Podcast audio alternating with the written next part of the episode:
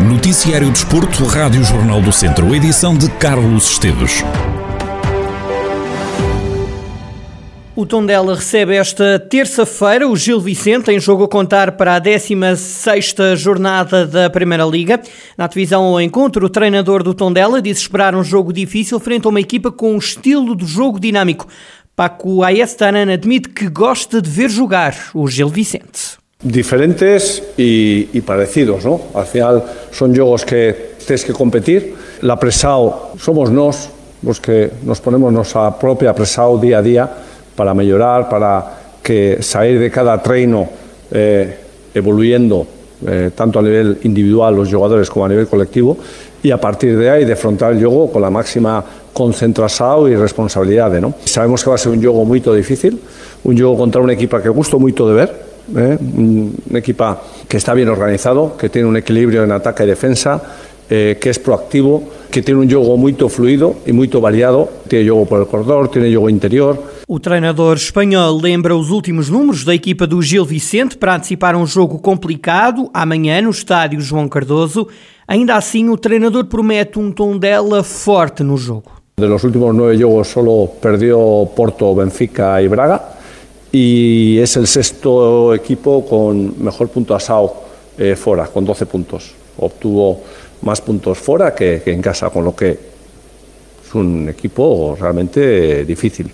Pero a partir de ahí, pues nos lógicamente vamos a defrontar eh, el juego con la máxima ilusión y con la máxima responsabilidad para eh, tener el rendimiento adecuado que nos permita tener un resultado eh, positivo, ¿no? O treinador do Tondela garante ter confiança na equipa e diz que a solução é cada um entender que erra y corregir las fallas. Lo primero que fale con él, es decir, yo acredito mucho en este en esta equipa. Una cosa es que lógicamente ha habido errores, ha habido errores un día, pero eso es parte del juego.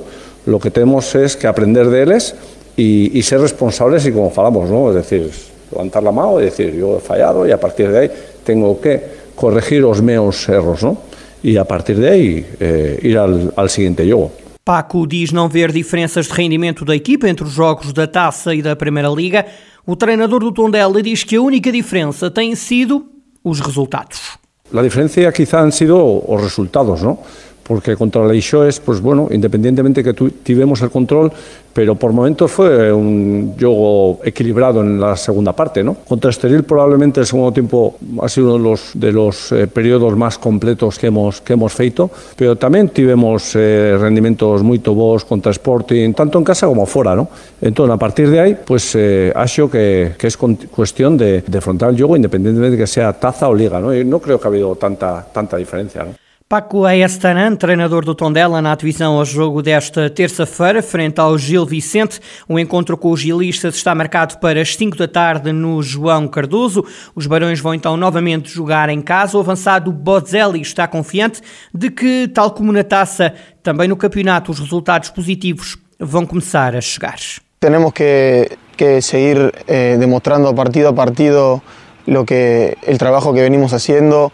Eh, confío y acredito mucho en el, en el equipo por la forma en la, en la que entrena, por la forma en la que vive el día a día eh, y, y la entrega que, que deja todo para, por el bien del equipo. Entonces en eso estoy tranquilo y sé que, que los resultados en Liga van a, van a empezar a llegar. Boselli, que apontou o segundo golo do Tondela frente ao Estoril, defende que o percurso na Taça demonstra que a equipa está preparada para grandes desafios e que merece mais do que aquilo que está a conseguir.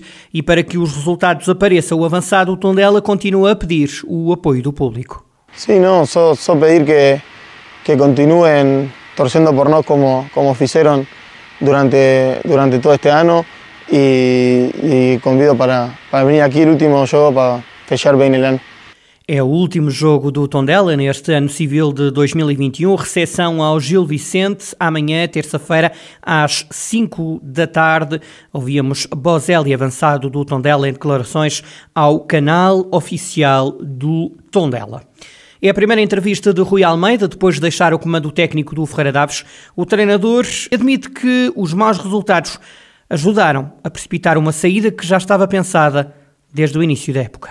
É uma decisão muito difícil porque é uma ligação muito forte que eu, que eu tenho ao clube. Não foram sete dias, foram nem sete meses, foram sete anos e meio. E tenho uma forte ligação ao clube, tenho uma forte ligação ao presidente, que é, que é uma pessoa, custa-me ter palavras para, para o adjetivar, porque é um ser humano fantástico, é, temos uma, uma relação muito boa. Eu já tinha transmitido que este seria o meu, o meu último ano. Acontecesse o que acontecesse. o que acontecesse. Por alguma razão? Porque eu acho que o clube, eram, iam ser oito épocas e penso que o clube também estava a precisar um bocadinho de, de sangue novo. E sai também por causa dos resultados? Sim, algum desgaste e também é, é evidente, tem sempre a ver com, com os resultados.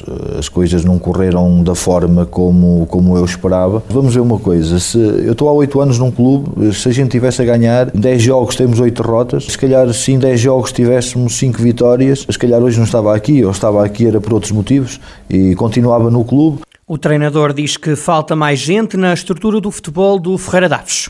Eu quando falo em estrutura, falo num contexto de, do Ferreira de Aves que, que na minha opinião tem que ter muito mais gente a trabalhar para o clube. E isto tem sido uma dificuldade da, da direção do clube, conseguir, conseguir levar gente nova, de gente dinâmica para dentro do clube, porque Ferreira de Aves está, está localizado em Lamas, Lamas de Ferreira de Aves é uma aldeia, há pouca gente disponível, é um meio muito pequeno, há pouca gente disponível para trabalhar.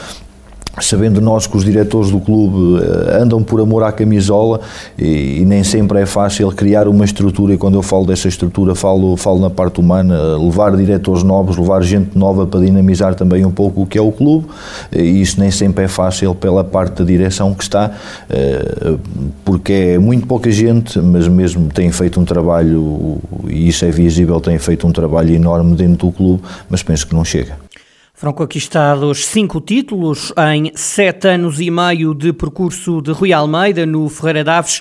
Pode ouvir mais declarações do ex-técnico do clube do Conselho de Satão amanhã, no Jornal das Nove e Meia da manhã. Neste centro desportivo que vai poder ouvir na íntegra na emissão da Rádio Jornal do Centro, amanhã, terça-feira, e ver em jornal do centro ponto p t e também no Facebook do Jornal do Centro, já a partir do final da tarde de hoje. Rui Almeida diz que num futuro bem próximo poderá estar a treinar uma equipa do Distrito de Viseu. Declarações para conferir no Jornal do Centro.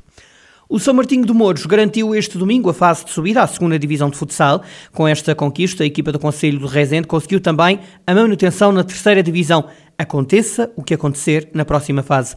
O feito foi alcançado depois da vitória sobre o Ocela por cinco bolas a três. O triunfo deu ao São Martinho de Mouros o terceiro lugar na Série C da terceira divisão. A equipa de Resende conquistou dezoito pontos em dez jornadas. Na fase de subida, o São Martinho de Mouros vai encontrar Nogueirão e Tenões, Amigos Serva, Valpaços Futsal, Amigos à Beira de Ouro, Boa Vista, Beira Ria, São João, Boa Esperança, Carregado, Monfortense, Arnal, Estoril, Sassueiros Albufeira, Vitória de Setúbal e Barreirense e ainda o Ocela. O presidente da Câmara de Viseu não se compromete com uma data para o final das obras no Estádio do Fontelo. O tema teve algum destaque na última Assembleia Municipal de Viseu.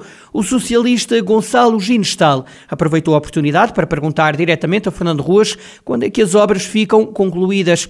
O membro do P S na Assembleia Municipal lamenta que haja atletas que estejam privados de sítio para treinar e competir. Lamentamos as últimas notícias vindas a público relativas ao contínuo atraso das obras no Estádio do Fontelo, privando o nosso académico de aí realizar os seus jogos e centenas de atletas federados de utilizarem a pista de tartan e os equipamentos nas diferentes modalidades do atletismo. senhor Presidente, pode-nos dizer para quando está prevista finalmente a conclusão das obras no Estádio de Fontelo?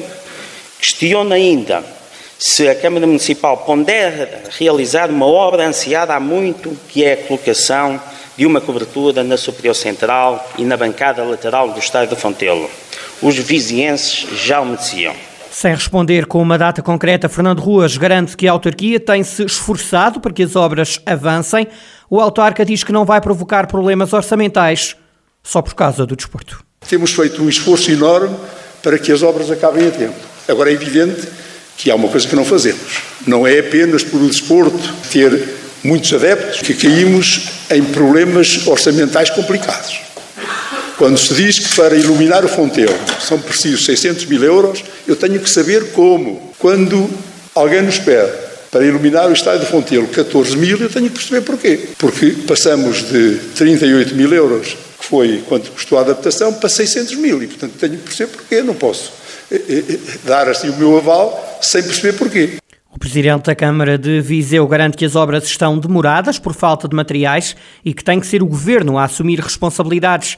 Em jeito de conclusão, Ruas assegura que não vai deixar que o desporto seja usado em Viseu como arma política. Temos muita consideração pelo desporto para deixar que as atividades esportivas nos passem ao lado.